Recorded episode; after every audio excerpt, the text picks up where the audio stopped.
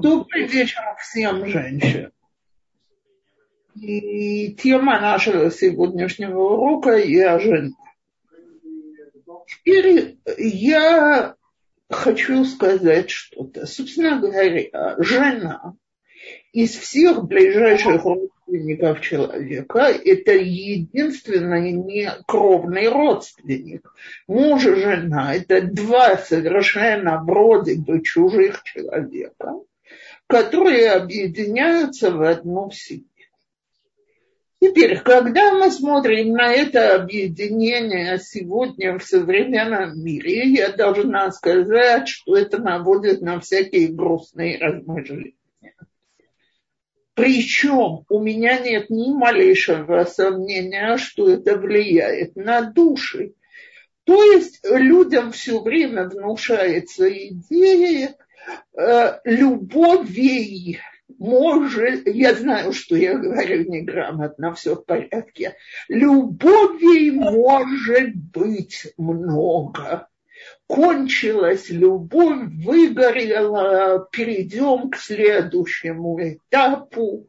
Мама у человека только одна, жен бы может быть много, мужей может быть много. Что же делать, если любовь закончилась? Так вот, дорогие мои слушательницы, если любовь закончилась, то в моих глазах она вообще никогда не начиналась. Было сильное физическое притяжение, нравились какие-то стороны характера человека, какое-то время провели вместе, а дальше по системе одноразовой посуды попользовались и выбросили друг друга на помойку. И э, понятно, что подход этот абсолютно не еврейский. Позвольте еще добавить, вокруг него сегодня развилась психологическая теория, что вообще первый брак – это брак пробный. То есть люди женятся молодыми, еще неопытными, допускают всякие ошибки, и растут, и постепенно перерастают свой брак, и они уже друг другу не подходят, и они расстаются, и теперь с этим опытом они могут найти более подходящего партнера. Поэтому примерно 50% первых браков по статистике распадаются примерно за десятилетие. Так, от 7 до 10 лет. А раз так, то теперь мы же пришли вооруженные богатым опытом ко второму браку, и мы теперь все понимаем, все знаем и все умеем. Ну, так надо надеяться, что количество разводов резко снизится. Так вот, грустная статистика, что во втором браке разводятся в 70% а я начинаю постепенно знакомиться с все большим количеством людей, которые в третьем браке, в четвертом браке. И не могу сказать, что я знаю многих в пятом браке, но я уже знаю таких. То есть, как я говорю, одноразовая посуда в лучшем случае недорогая обувь. Попользовались и выбрали. Теперь подход Торы, он в корне другой. Э, иудаизм считает, что муж и жена – это две половинки одного целого. То есть женщина была сотворена от Адама, и, значит, брак, э, скажем так, э, они были либо она частичка его тела, и, как говорят наши мудрецы, он ищет свою потерю, чтобы дополнить себя так, того, что ему не хватает.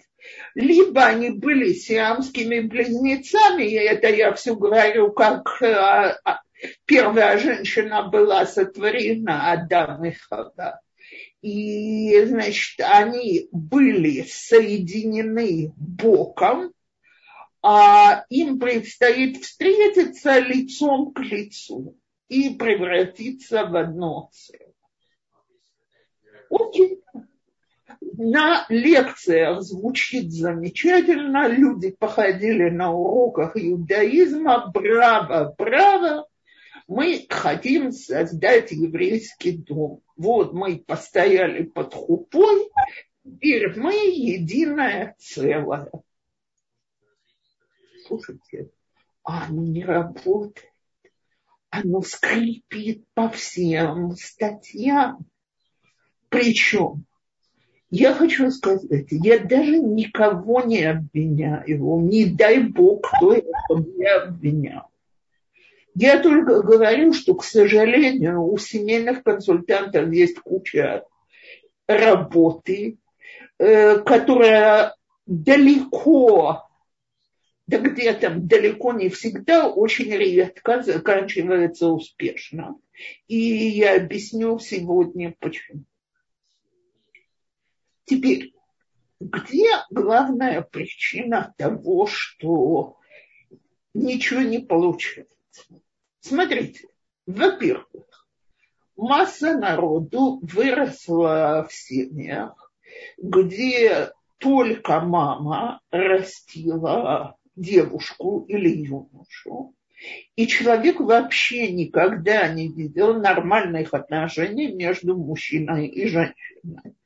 То есть там э, он просто не знает, он не знает, она не знает, как нормальные муж и жена себя ведут. Ссоры воспринимаются как трагедия, умения налаживать отношения нет никакого, не видели это, не репетировали, не пробовали и так далее. Теперь в варианте, в котором родители жили вместе, там тоже не было очень далеко от идеальных отношений. Я вообще в них не верю, ну, скажем, от по-настоящему хороших отношений. Потому что те, кто их видел и знает, как это происходит, у него уже есть какие-то базисные инструменты для создания семьи. А люди из-за этого вот все эти наши уроки про шлом бает, пользуются такой огромной популярностью. Вот сейчас я знаю, что перед моим уроком есть прекрасный урок Рабанит Эстера о том, как строить мир в семье. Но я хочу сказать что-то, что меня беспокоит больше всего. Собственно говоря, очень многие люди воспринимают брак как нагрузку. То есть до этого, до женитьбы, я был, была человеком абсолютно свободным, а теперь я все свои желания должна подчинять чужим капризам. А с какой стати, зачем мне это вообще сдалось? И ладно, если нашим бабушкам, прабабушкам нужно было, чтобы кто-то кормил, да я прекрасно прокормлю сама себя. И я ж гораздо лучше понимаю, как мне распоряжаться своими деньгами, с какой стати, чтобы мне кто-то указывал, как это делать. И все эти фразы в стиле «мало мне своих x детей, мне нужно x плюс один», чтобы он дополнительный ребенок, кто не умеет это не делать на голову, валится, я ему только должна готовить, убирать, и вообще мне это все надоело, и зачем нужен муж. Это основа, на которой начинает раздуваться и расти это недовольство. И, конечно же, легче всего просто разрушить эту ситуацию, выйти из нее и опять-таки прекрасно жить свободной жизнью. А кроме того, мы играем в лотерею. Может, в следующий раз будет подходящий кандидат. Который будет больше отвечать моим требованиям. Я же с первого раза научилась, где грабли, так, ну, больше я на них не буду наступать. Я поняла, что он такой секой, и теперь все в порядке. Так, за такого я больше замуж не выйду. Женщина, если я что-то сейчас нарисовала чересчур черными красками, то, поверьте мне, я мечтаю о дне, когда я останусь в этой области безработной. Вот буду только невест к свадьбе готовить и лекции давать. Но что-то у меня очень забит график. И я должна сказать, что я не люблю этим заниматься, потому что я себя чувствую не в роли семейного консультанта, а в роли пожарника. То есть люди приходят, когда семейная обстановка уже горит, и в тот момент, что мы чуть-чуть затуш... нам удается затушить пожар, уходят, потому что вложить вот в эту вот постоянную работу над семьей, а, знаете, это скучно, это требует очень многих усилий. Причем я уже успела услышать и такую теорию, больше всего понравилось, что, значит, вот написано же даже, что человеку посылается супруг, особенно во втором браке в соответствии с его деяниями. Так вот, просто этот вот тип мне послан для искупления моих грехов. И на каком-то этапе женщины решают, что они свои грехи уже достаточно искупали, с них так вот, позвольте сказать, что это. В счастливом браке муж – это действительно вторая моя половинка. Это самый близкий на свете человек. В книге Шира Ширим э, э, песнь песней э, царь Шломо Соломон мудрый называет Шуламит свою возлюбленную Охоти Реати. Э, жена моя, сестра моя, жена. То есть сестра – это человек, с которым в хороших семьях братья и сестры очень дружные, у них общие взгляды, а если они разные, они умеют поспорить, общие интересы, они помогают друг другу, им вместе весело, интересно и хорошо. А жена – это жена, это э, человек самый близкий мне, с которым мы сливаемся в нечто одно – и все эти качества должны быть, конечно, и у жены, и у мужа. Так вот, дорогие женщины, ну невозможно же взять самого милого мальчика, мужчину, хорошего, доброго, совершенно чужого, чтобы он стал вот так сразу моей половиной. И если нам очень повезло и физически мы друг друга притягивали с самого начала, то Бог нам дал инструмент, при помощи которого мы можем почувствовать желание к единению. А дальше?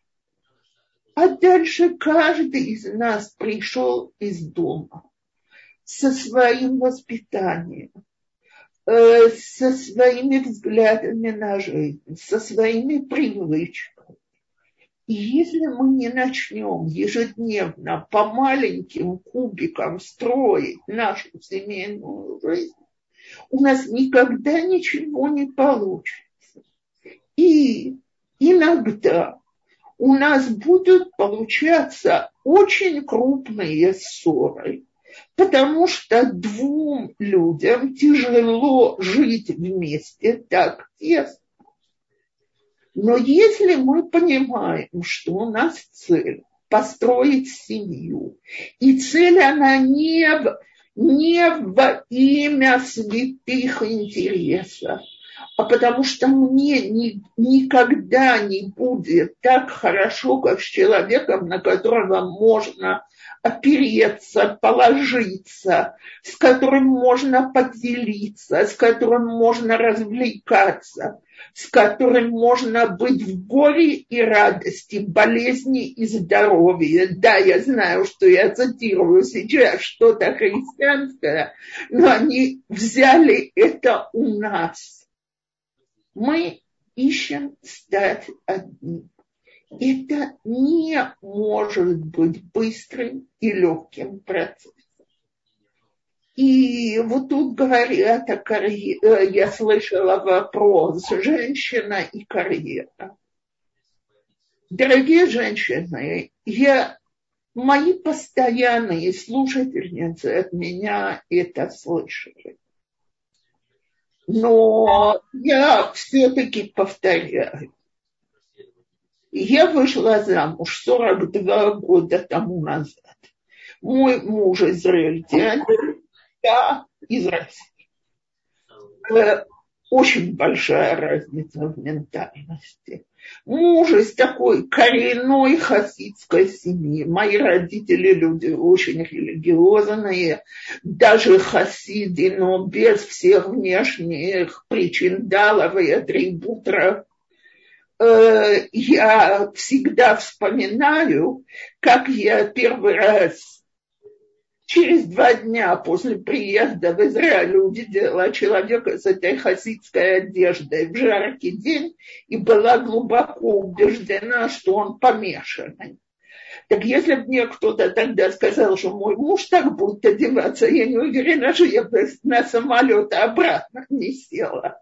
Правда, тогда Советский Союз назад не впускали, так что риск был низкий. Я, как любая девушка из семьи русских интеллигентов, а мои родители были исключительно интеллигентными и образованными людьми, читала все, что папа с мамой считали подходящей литературой. А мой муж по сегодняшний день мне он мне никогда не мешает читать книжки, но он мне говорит, что он не понимает, как можно убивать время и душевные силы на переживания людей, которых никогда на свете не было. И т.д. и т.п я могла перечислять разницу между нами на протяжении всего того времени, которое у меня еще осталось от сегодняшнего урока. И когда мы стали строить семью, это иногда было немыслимо тяжело и ему, и мне. И я помню, что лет через пять после свадьбы я ему стала говорить, послушай, ну это чрезмерная нагрузка. Зачем мы друг друга должны вот так вот насиловать, наставлять, давай расстанемся по-хорошему. Это была большая ошибка. Ты не сделал мне ничего плохого. Я надеюсь, что я тебе не сделала ничего плохого. Но зачем так продолжать? И муж мне повторял одну и ту же фразу, когда я это говорила. Семья – это больше, чем ты и больше, чем я. И чем больше мы туда вложим, и чем больше усилий мы сделаем, тем лучше будет наша семья, и с Божьей помощью мы построим замечательную семью. Так вот, э, завтра с Божьей помощью мы едем праздновать свадьбу третьей внучки. И когда я смотрю на как бы это сказать, на династию, которую мы вырастили. А я, так как я боюсь дурного глаза, я не буду говорить про количество нашего потомства. Так? Э, я каждый раз думаю одно. Я не знаю, ли есть что-то на свете, что я бы могла вложить туда все силы, все знания, учебу, терпение, и чтобы я на этом получила такие проценты. А самый главный процент – это хорошие семьи наших детей, когда они всегда говорят, а у нас перед глазами был пример.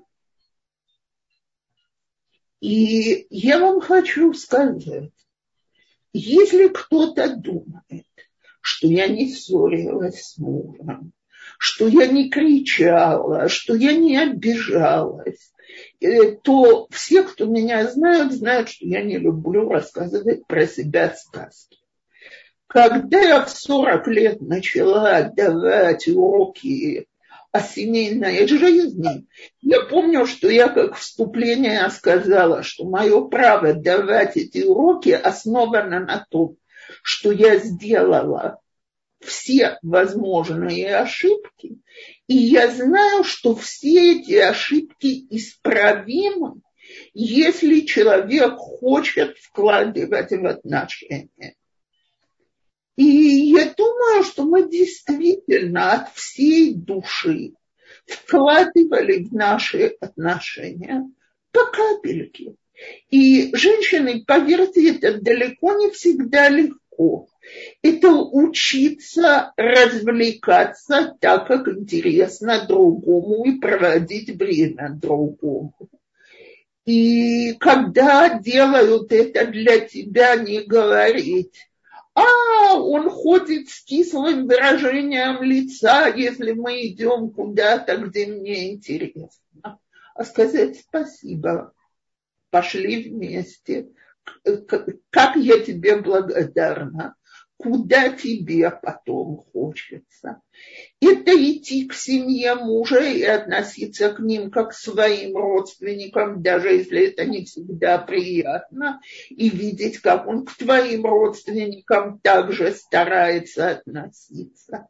Это обсуждать конфликты, это сглатывать, это прощать, это кубик за кубиками, кубик за кубиками 40 лет. Слава Богу. Дай нам, Боже, до 120. И я через какое-то количество лет я почувствовала, теперь уже не умом, а чувством, что да, это моя половина. И что когда я с ним ссорюсь, то я как человек, который порезался, готовя салат, так нормальный человек идет, останавливает кровь, делает повязку, кладет э, пластырь, чтобы там не текло. А что сделает сумасшедший? Возьмет нож в левую руку и разрежет правую в качестве мести за то, что она порезала левую руку. Мы такого человека, наверное, направим к психиатру. Но когда мы это делаем в семье, когда бывают какие-то обиды, какие-то ссоры, и мы только ищем, как это разжечь и как это ухудшить, мы не понимаем, насколько мы вредим самим себе мы не воспринимаем семейную жизнь как что-то самое дорогое, что у нас есть. И я повторяю, конечно же, нам обоим было гораздо легче, потому что мы видели нормальную семейную жизнь, каждый из нас. Но я знаю очень много людей, которые решили, что для них это самый серьезный проект по жизни. И почти все выиграли. Не только вторая сторона выиграла, они сами выиграли. Потому что никто не будет для тебя более верным другом, более близким человеком, чем тот, в кого ты вложил такое количество любви и получил эту любовь назад.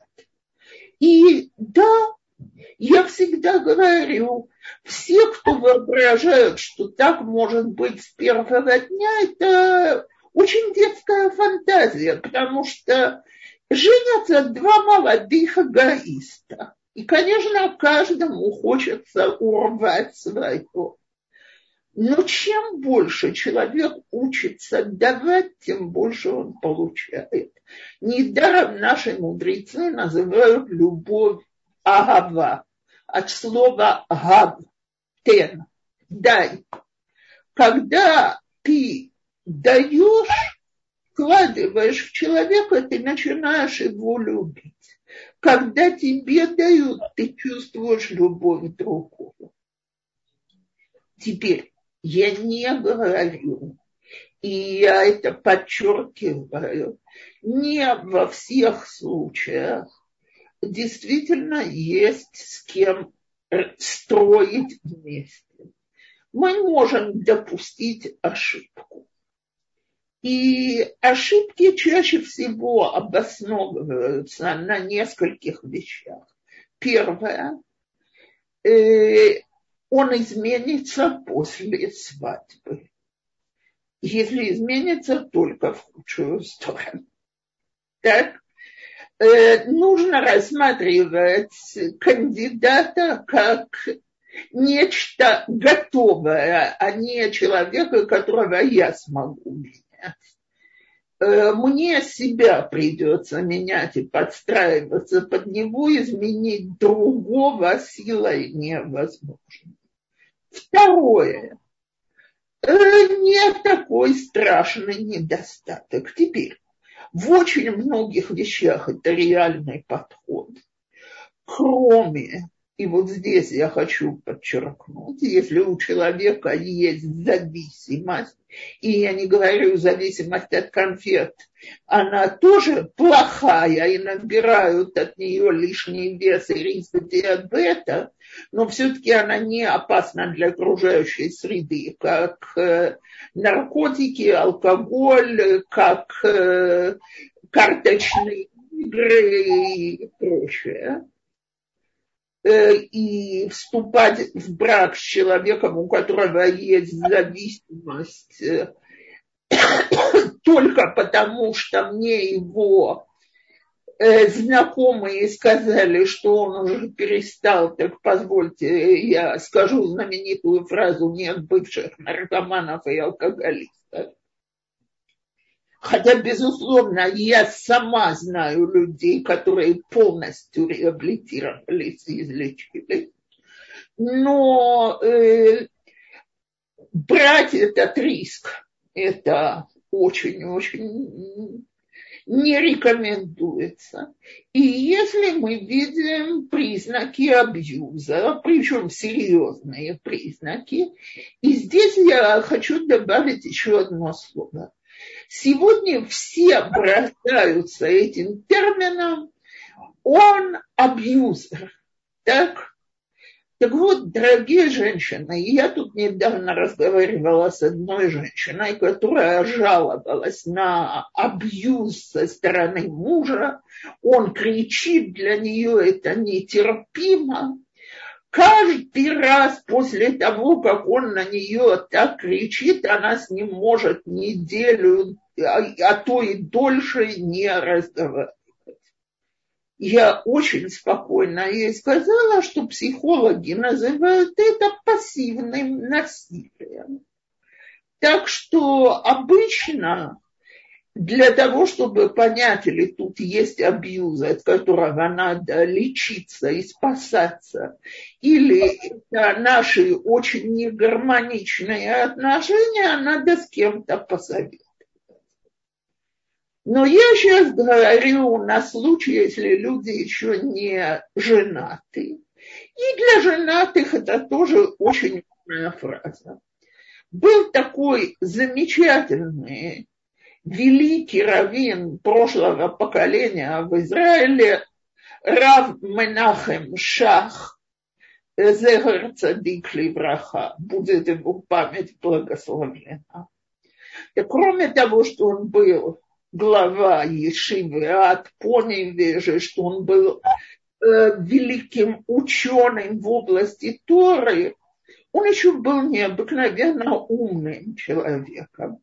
И одно из самых лучших высказываний о браке я слышала от его имени.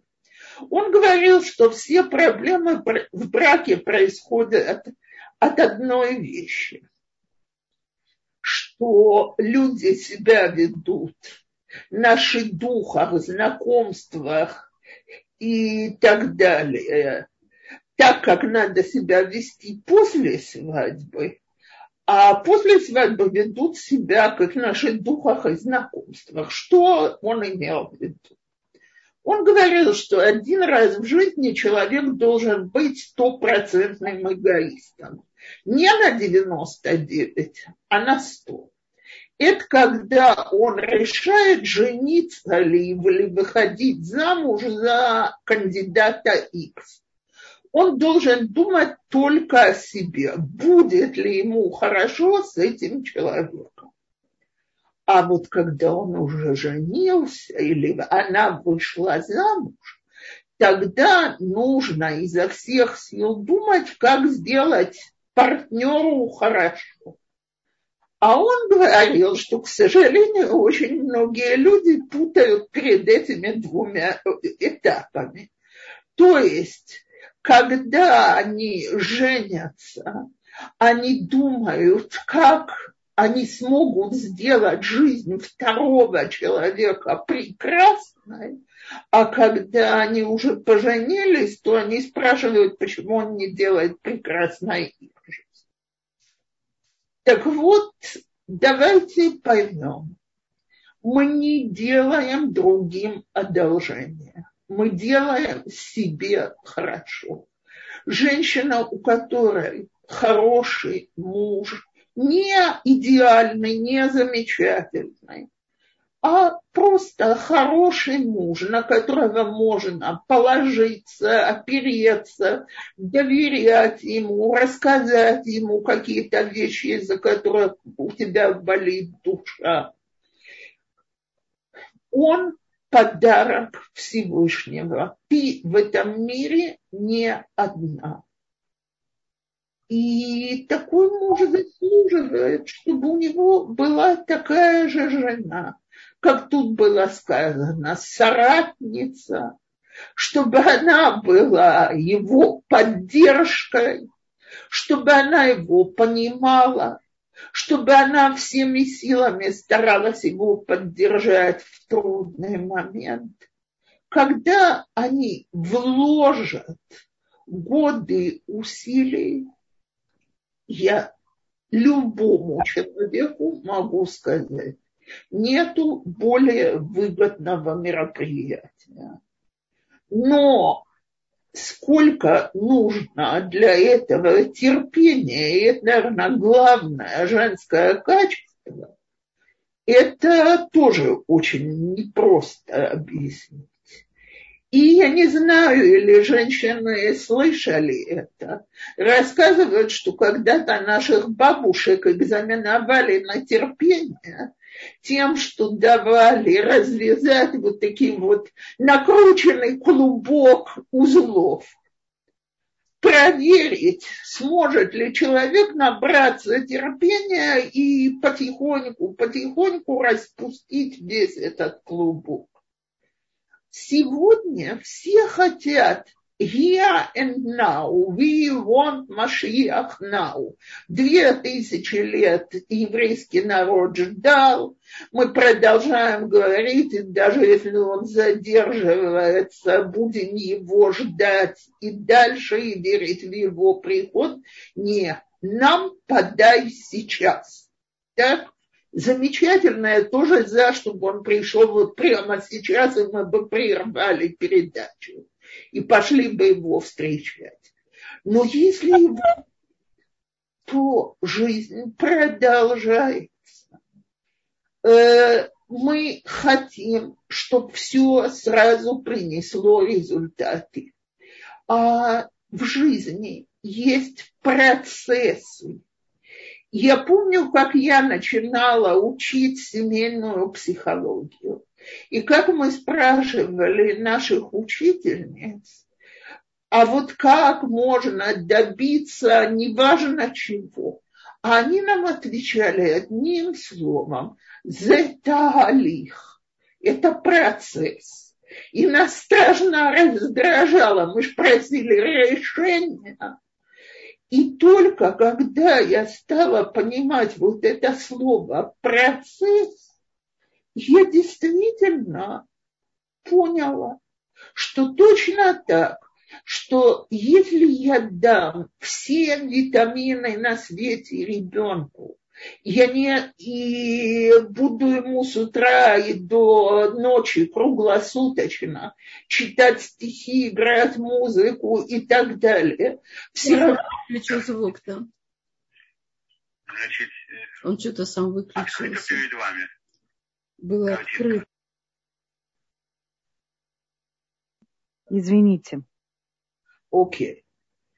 Так вот, даже если мы дадим все на свете этому нашему младенцу, чтобы он быстро рос и развивался, но нет способа превратить в даже очень напряженным трудом младенца выпускника Ешивы или университета за год.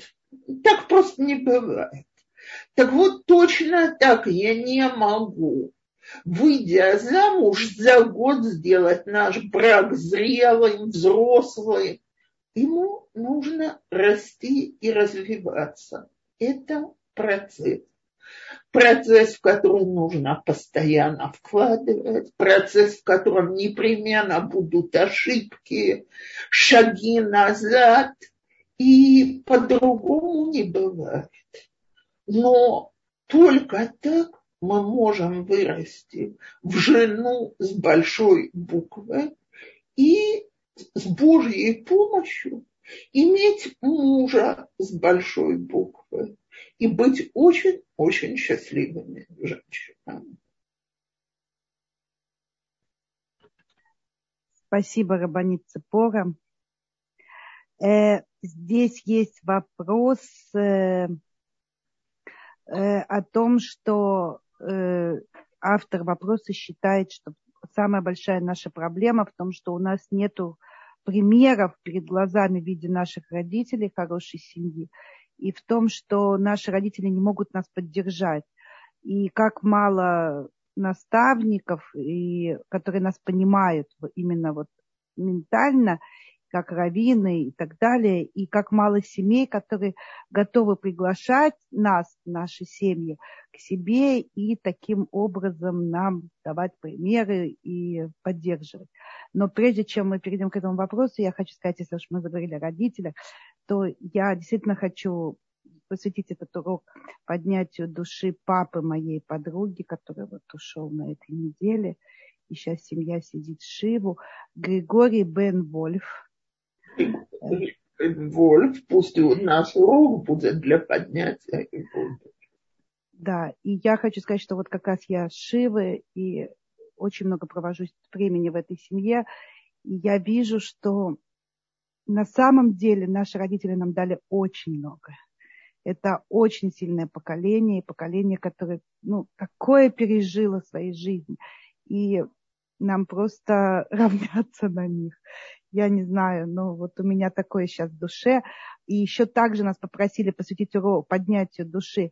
Арье Лейб, сын Ихель Барух, извините, если я неправильно сказал, мне кажется, правильно, Ихель Барух.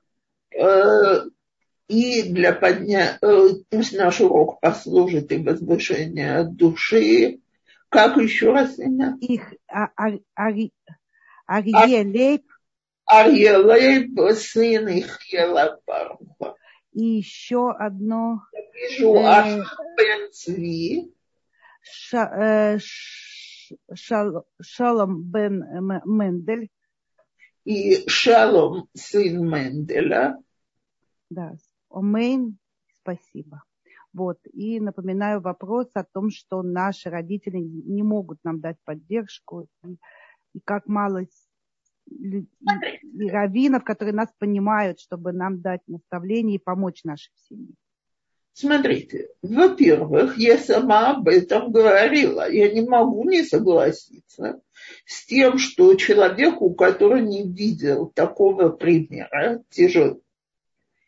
А вот что касается семей, которые не готовы нас принять, впустить и так далее, то очень часто мы не готовы идти туда и учиться, и прислушиваться, и советоваться. И люди, которые хотят, э, я очень часто слышу гордую фразу «Я не собираюсь быть их мецвой». Так, э, значит, нет, нет, я не шучу. У нас есть знакомые, русская пара, э, значит, русская, еврейская пара выходцев из России. Теперь их принимают в очень определенном хасидском кругу, где люди э, строго соблюдают всякие устражения кашрута. Теперь, э, значит, у, эта семья хочет чтобы они туда могли приехать и привезти свою еду, и чтобы все ели. Возможно, они соблюдают те же самые устражения. Но э, люди, которые познакомились с Балой Чува, еще не уверены в них, не знают или могут положиться.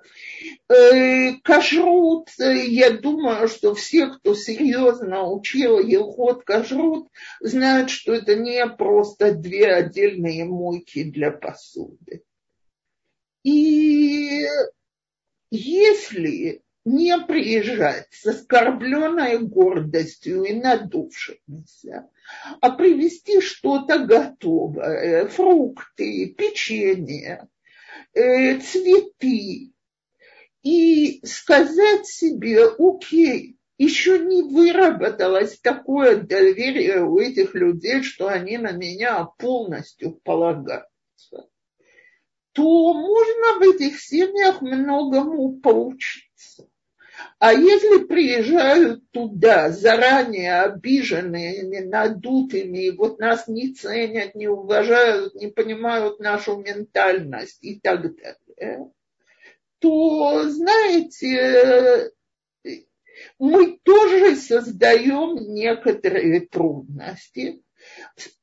И я извиняюсь, но это очень свойственно выходцам из бывших стран СНГ ходить со своим уставом в гости. Я не буду говорить, как, как звучит поговорка по-русски. Но э, ничего не поделаешь. Э, если вот здесь только что говорилось, я хочу прийти туда поучиться. Ничего не поделаешь, роль ученика такая, что нужно чуть-чуть согнуть голову. И это далеко не всегда приятно. Э, я помню свое начало в этой вот хасидской бельской общиной, когда ты еще не знаешь коды, правила, и, слава Богу, был муж, на которого я могла опереться. Так? Это нелегко. Но если сказать себе, я хочу стать членом общины, то, ничего, то не надо приходить туда и объяснять, почему правила этой общины, они глупые и неверные. Э, спасибо. Э, можно я скажу что-то? Вот меня просто очень тронула вот это, задела даже эта фраза, когда вы, как вы сказали, я не хочу быть мецвой. Да, чьей-то вот. вот, я хочу сказать, что мы, когда жили в Глазго, нас, ну, мы, можно сказать, жили в одной семье очень большого рава мы жили немножко далеко от общины, и пешком ходить мы не могли, потому что у нас уже был ребенок, а Ирува не было. И мы проводили почти каждый шаббат в этой семье. И даже когда мой муж уезжал в командировку, я с детьми переезжала к ним. Вот, и мы очень-очень дружили, и они сейчас живут в Майашариме, чтобы просто поняли, какого это уровня. И когда мы приехали после вот этих всех лет жизни в Глазго, мы приехали в Израиль, и мы так э, планировали нашу жизнь, что у нас будет много гостей. И мы сказали не что теперь мы отдаем долг Всевышнему. Не, то есть это как цепочка. Теперь мы как бы будем делать то, что делали они для нас, а мы теперь для кого-то. Галит, я согласна с каждым вашим словом в отношении, что есть цепочка. Я, и это я хочу сказать вообще. Я очень часто слышу, как люди, это очень принятая фраза на иврите, и я недавно публично сказала, что я с ней не согласна. הלוואי שתמיד נהיה בין הנותנים ולא בין המקבלים. Дай-то Бог, чтобы мы всегда были среди дающих, а не среди получающих.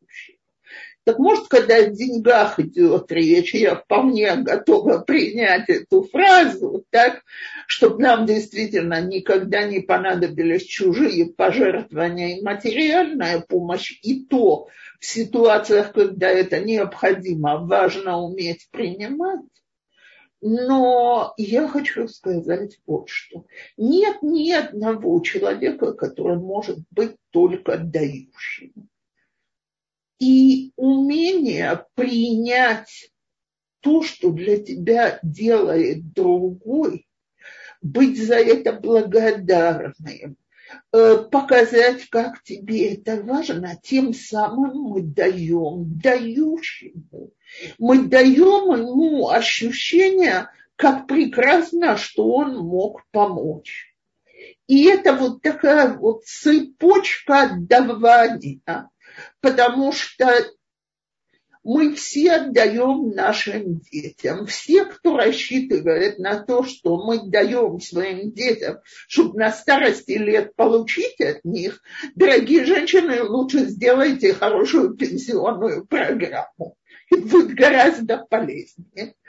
А вот наши дети, если мы их хорошо воспитали, они дадут они дадут своим детям.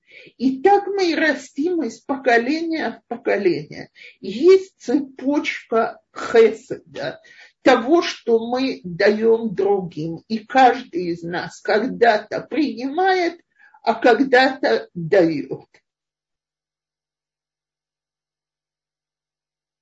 Спасибо большое. И нас просят посвятить урок поднятия души Давид Бен Шиман сегодня Йовцайт.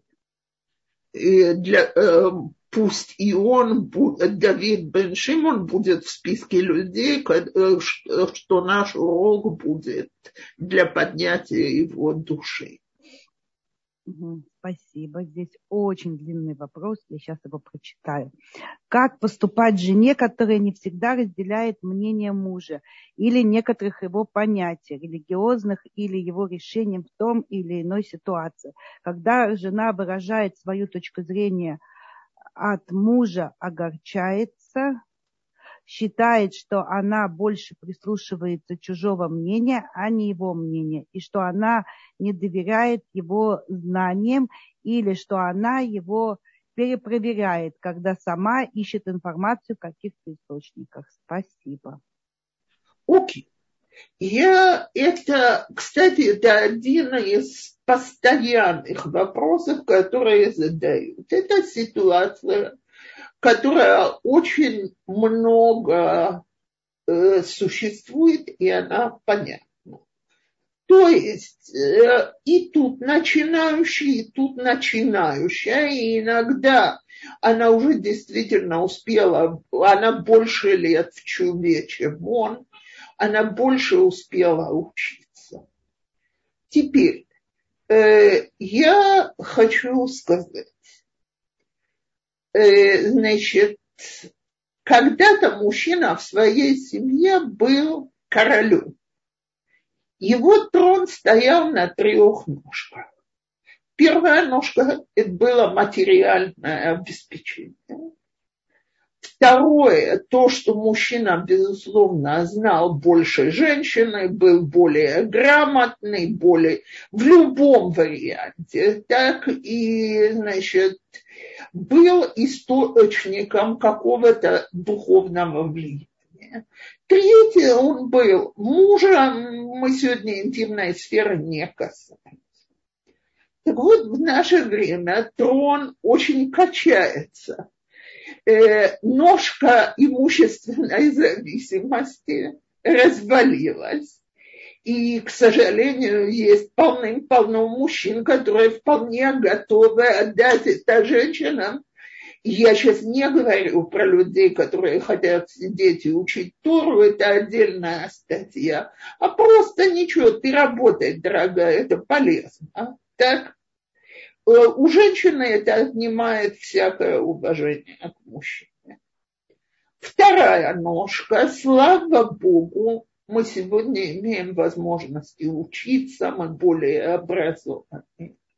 Но давай, чем когда-то, были иногда и более образованные в каких-то областях, чем наши мужья. Я, например, из-за системы израильского религиозного обучения Танах знаю лучше своего мужа и не стесняюсь это сказать. Но что по Галахе и по Торе он для меня гораздо больший авторитет, просто в хасидских ячивах мужчины не учат книги пророков. Так? А там, где я училась, в Михлале, в Байтвагане, мы в это вкладывали очень много. Но вопрос, или из-за этого человек перестает быть для меня духовным авторитетом. И если жена не может видеть в муже духовного авторитета просто из-за того, что он еще учился недостаточно, знает недостаточно, то нужно постараться не тыкать его в его незнание носом, как кутенка в лужу. То есть э, муж говорит Галаху. Если жена говорит в такой форме, ой, ты знаешь, может быть, я ошибаюсь, но для моего душевного спокойствия, перепро... пожалуйста, проверь по книге, потому что я, значит, мне кажется, что я слышала, что это так, а не так, так, тогда мужчина примет это спокойнее, чем если женщина ему скажет. А вот Рав Абрамович говорил что-то совсем другое, чем ты говоришь. Это мужчина чувствует, что Рав Абрамович, он авторитет, а он нет. И один из женских талантов – это уметь быть актрисой он здесь очень полезен и применим. У тебя другое мнение на какую-то религиозную тему, выскажи его в форме вопроса. А что ты, вот ты очень интересно что-то сказал, рассказал, я слушала, а что ты скажешь на такую точку зрения? И э, еще одна вещь. Если муж говорит перед гостями или детьми, то не надо вмешиваться в то, что он говорит, когда он говорит. Отложить это, спросить его потом, потому что очень часто мы в борьбе за истину и за правильное высказывание по Торе, за правильную Аллаху и так далее, выплескиваем младенца, то есть уважение мужчины к себе и желание учиться и знать больше вместе с водой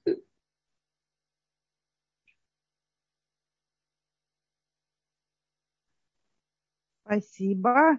И здесь вот э, комментарий, вопрос, когда еще по ходу урока был. Э, может, это правильно, что люди разводятся пять раз, пока не найдут половинку? Э, смотрите, если, я скажу так, если их шестой брак наконец-то будет замечательным, любящим, и в нем все будет прекрасно и хорошо, то они не зря разводились пять раз. К сожалению, на практике я этого почти никогда не вижу.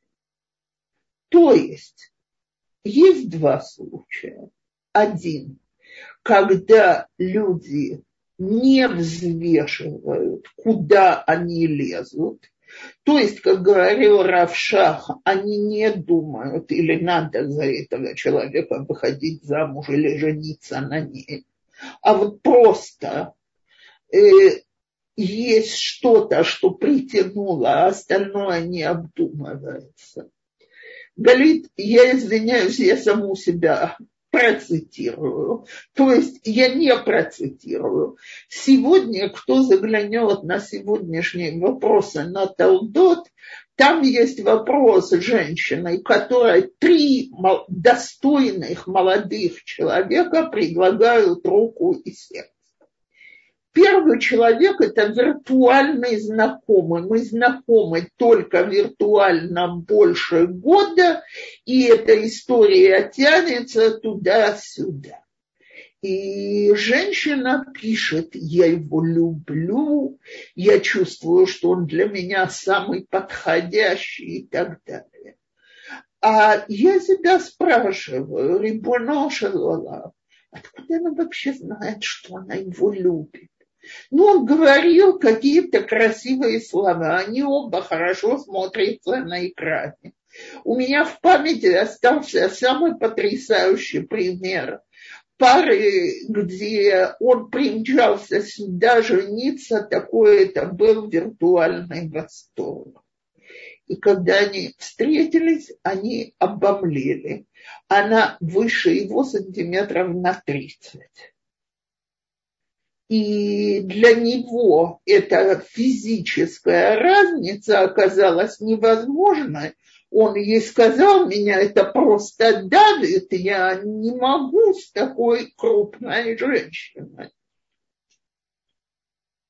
А я предполагаю, что мой вес, когда я вот так вот на экране, он незаметен. Так? А я поэтому не давала бы уроки, стоя на пьедестале. Во-первых, это не очень удобно, а во-вторых, фигура не позволяет. Теперь я говорю только о чем-то абсолютно внешнем. И я знаю, что можно мне написать, окей, так можно было послать эти данные, рост и вес. Но я не видела, как этот человек ест я не видела, ли он встает в автобусе, когда туда заходит беременная женщина. Я не видела, как он тратит деньги. Короче, я с ним не знакома в очень многих вещах, на которых обосновываются мелочи нашей жизни. Но я его люблю и готова за него выйти замуж. Так вот, когда происходит такая виртуальная свадьба, то есть свадьба, она уже потом не виртуальная, то я не совсем уверена, что тут был правильный поиск второй половинки. И таких примеров целая куча. И это то, о чем я говорю, как о легкомыслии вступления в брак. А вторая сторона Сколько раз я слышала эту фразу, что если бы я с первым или вторым мужем вкладывала бы то, что я теперь вкладываю в брак, где есть его чужие мне дети, и мои дети ему чужие, на, возможно, у нас были шансы, и это могло не распасться.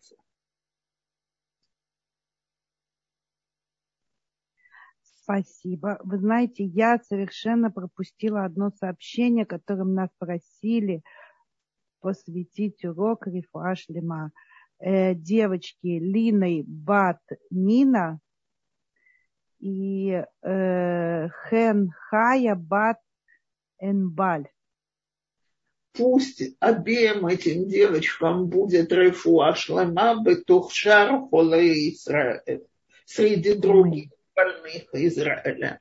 Женщины, э, тут есть два вопроса, которые я увидела. Первый, какова третья ножка трона, я сказала, интимная близость. Э, чувств...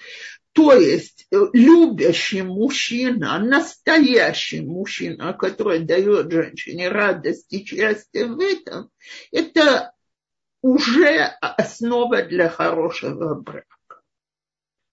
Э, теперь следующий вопрос. Дорогая Ципора, а у Харидим принято уступать место беременным?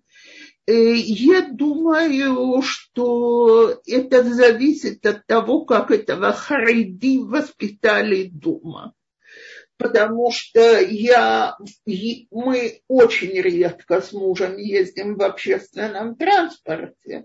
Но когда мы там ездим, я ему иногда напоминаю, что в этом автобусе есть несколько мужчин моложе его, все-таки человеку уже, слава богу, хорошо за 60. А он мне на это отвечает, ну а что же делать, если они не встают, так что? Беременная или старик должны из-за этого стоять, что значит э, они не встают. И да, к сожалению, это вещь, которая меня тоже задевает, что не встают в автобусы. Но, по-моему, сегодня не только Харидим не встают. Э, спасибо спасибо. Я только хотела сказать, что по поводу третьей ножки, что наш прошлый урок был посвящен интимной жизни. И если вы хотите запись этого урока, то обратитесь ко мне. Я вам дам код от аудиозаписи или ссылочку на видеозапись урока. Пожалуйста, я свой телефон сейчас напишу в чате. Эм, и также я уже пользуюсь административной паузой. Хочу попросить всех материально поддержать наш урок и не только. Мы сейчас просим поддержать весь наш проект Зума, и я тоже сейчас дам две ссылочки на наш урок Рабанит Цепоры и на весь наш проект Зума. Так, ой, много вопросов. Вот сейчас я здесь посмотрю. Эм, э, так, так, так, э, так. А, шалом. Что делать, если все окружающие говорят, что у меня плохой муж? Муж, может, это знак выше? Э, смотрите, я даже допускаю, что может быть, что у вас плохой муж. Вопрос, чему это знак свыше? То есть, значит ли это, что он настолько плохой, что с ним надо разводиться? Или что в него нужно вложить больше обычного, это вопрос. И для этого вопроса, может быть, стоит посоветоваться специалистом и посмотреть, или этот плохой муж в каких-то вещах, да, хороший, или он полностью плохой муж. То есть это не э, знаки свыше надо уметь расшифровывать.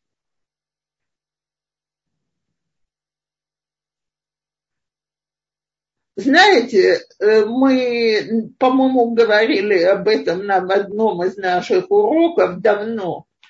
Э, а если нет, то я сейчас это скажу. Про матери одна, нет, про материальное мы называем только, значит, Сарури Кураха Лейлею. Но одна из матерей еврейского народа, мама пророка Шмуэла, молил, она та, благодаря которой у нас есть молитва 18 благословлений, она молилась шепотом, а такая молитва была не принята. И зажглось у Коэн Гадол четыре буквы. Кавшин Рейш Гей. Он их составил Шикора и подошел к ней с претензиями. Ты как, Шикора это пьяная. Ты как явилась в храм в таком виде? А она ответила, не шикура, а кшера. Я кошерная женщина. Я очень много настрадалась и напереживалась. Тогда же Коэн Гадул, который получил такой открытый знак с небес, не всегда знал толком, как его расшифровывать. Так когда мы говорим, может, это знак, вопрос знак к чему?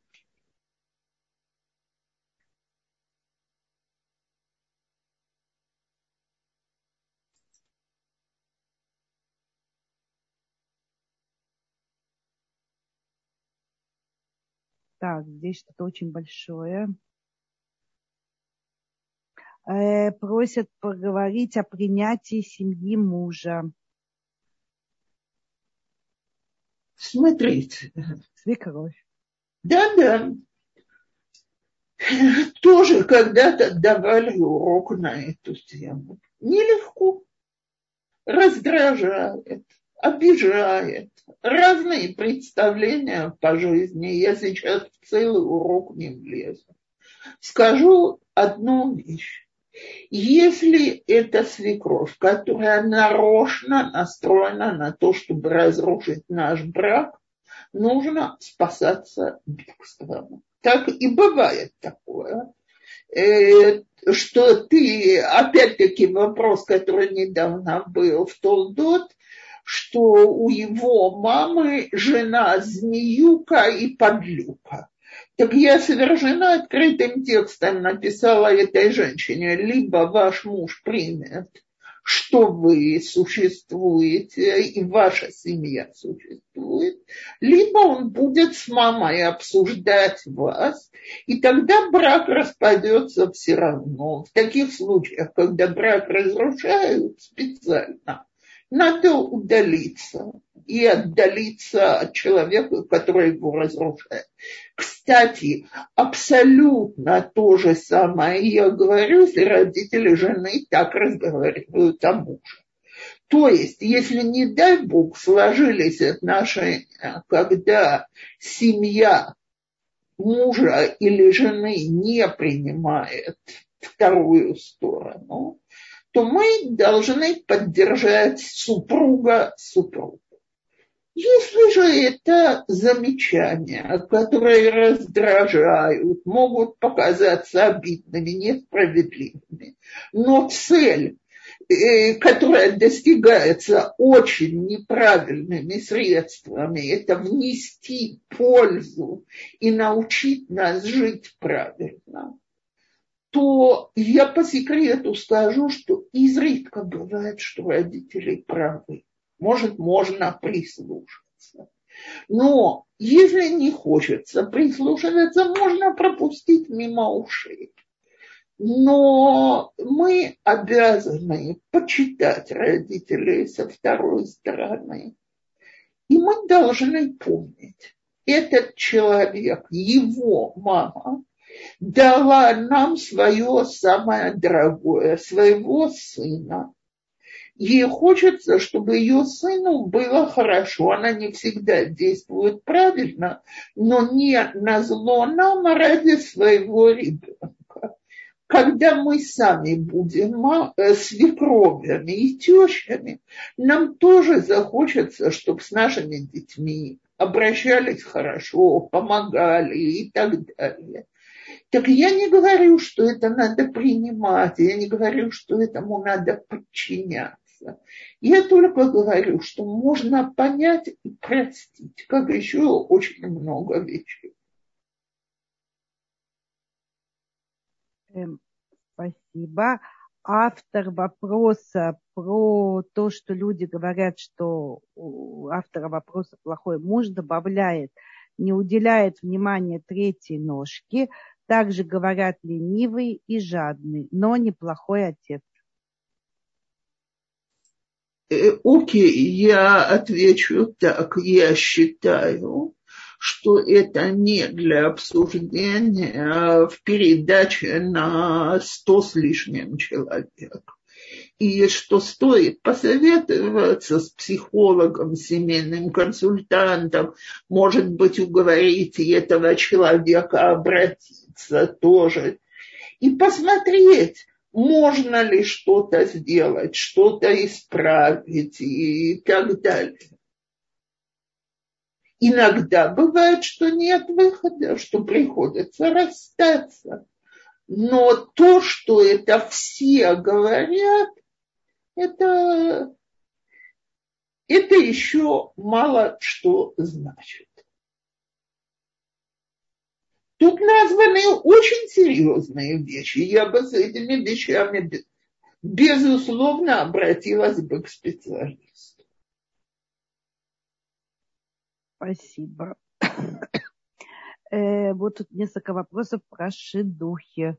Э, уважаемый Рабанит, что вы посоветуете, как лучше проводить встречи на шедухах, чтобы как можно лучше узнать человека? Э, действительно хороший вопрос. И побывать с этим человеком в самых разных местах. То есть вот мы пошли в кафе, давайте посмотрим, как он заказывает, кто платит, э, как он ест в этом кафе, Говорит ли он спасибо официанту и вообще обращает ли на него внимание? Ведет ли он себя с ним как человек? Или обслуживающий персонал для него ноль? Проехались в общественном транспорте. Прекрасное место разглядеть поведение человека. Стали знакомы поближе. Никогда, никогда Э, я знаю, что принято приводить э, жениха или невесту в семью уже после того, как сама пара решила. Не соглашайтесь. Скажите, что вы хотите сперва познакомиться с семьей этого человека. У него нет семьи с его друзьями. Давайте посмотрим, как он себя ведет в доме у своей семьи, у своих друзей. И пусть он на нас посмотрит. Это также легитимно. Посмотрим, как на него дети или домашние животные реагируют. Можно очень много увидеть, если мы не торопимся бежать под хупу. С другой стороны, нет никакой нужды развозить эти отношения на годы. Так? И обычно я считаю, что за 8-10 встреч можно увидеть все, что нужно.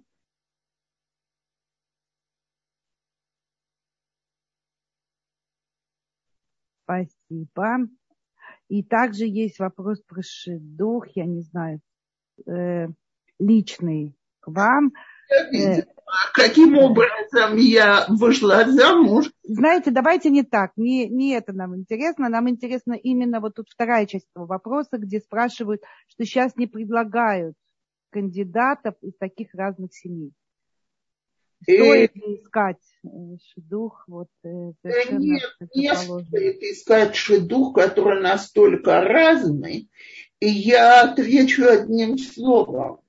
Э, ни муж, ни я, мы бы не пошли на этот шедух, если бы его не предлагал человек, который хорошо знал нас обоих.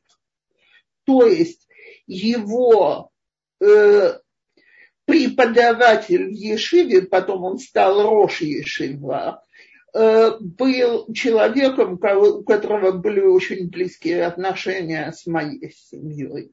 И он, зная его и меня, считал, что у нас есть данные для хорошего, для хорошей семьи, скажем так. Э, я, я считаю, что это очень правильно, что не предлагают людей настолько разной ментальности. И я считаю, что это очень-очень непросто.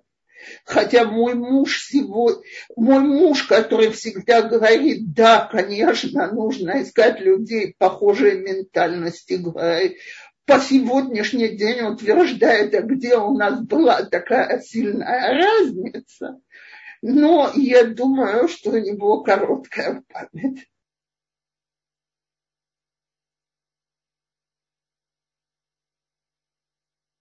Спасибо. Вопрос, что делать, когда у мужа очень крепкие отношения с отцом и нет мамы? Я чувствую, что он больше связан с отцом, чем со мной. Э, смотрите, э, вопрос, что он получает в отношениях с отцом, что он не получает в отношениях со мной, женой. И это вопрос не легкий и не короткий. Обычно, когда у человека очень крепкая связь с кем-то, он в этой связи получает что-то очень важное для себя. У меня когда-то была клиентка, которая говорила, что у нее все ссоры с мужем из-за его мамы она себя, э, она его к себе привязала таким ласковым отношением, он для нее этот сын и король и бог, и она ему и уважение оказывает, и она его так любит. И вот они все время ссорятся из-за того, как его мама для него центральный человек в его жизни. И мне было очень грустно сказать этой женщине, что для этой проблемы есть очень простое, непростое решение. То есть, чтобы он чувствовал, что у своей жены он король и Бог, и она ему оказывает поддержку, и она его любит, и он в ее жизни очень важен.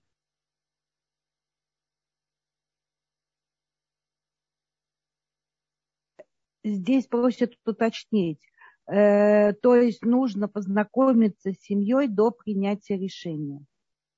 Очень рекомендую, если есть хоть минимальная возможность.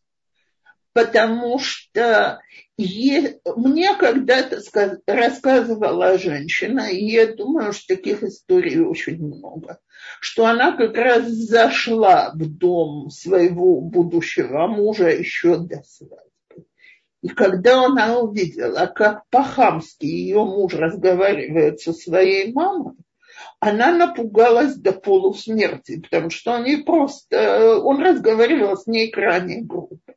И они, когда вышли, она ему сказала, слушай, ты со мной тоже будешь так разговаривать.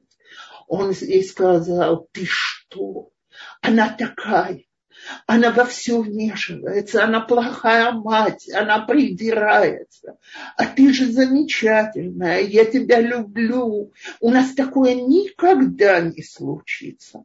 Так вот, она говорит, всякий раз, когда он мне объясняет, какая я, извиняюсь, стерва, я вспоминаю этот разговор.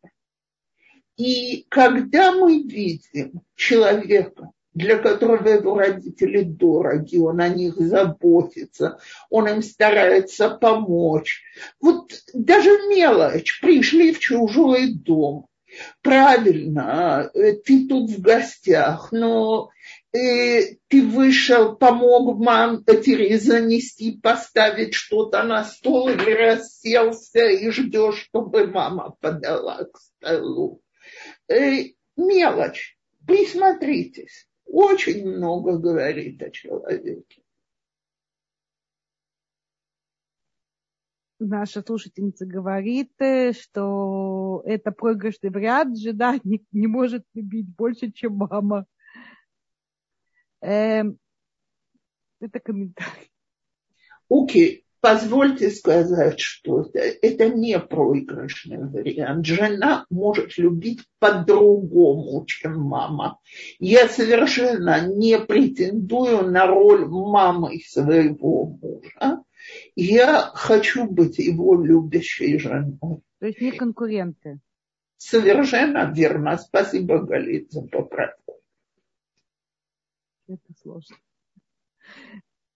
В моей семье. А я, я сказала, это очень простой и непростой вариант. Рабанит Цепора, все, время наше истекло, одна минутка осталась на то, чтобы я прочитала один из множества отзывов, и на этом мы закончим. Как бы присоединимся все к этому. Э, благодарю вас, дорогая Цепора. В моей жизни после ваших уроков произошло много хорошего, хороших изменений, отношений я поменялась кардинально, очень глубоко, очень правильно. У меня увеличилась радость в жизни. Благодарю сердечно. Огромное спасибо за такое письмо. И очень приятно слышать, что люди стараются для себя взять то, что можно из этих уроков. И, дорогие женщины, я, я тоже всю жизнь училась училась у родителей, училась у свекра и свекрови, училась у чужих людей и надеюсь, что кое-чему научилась.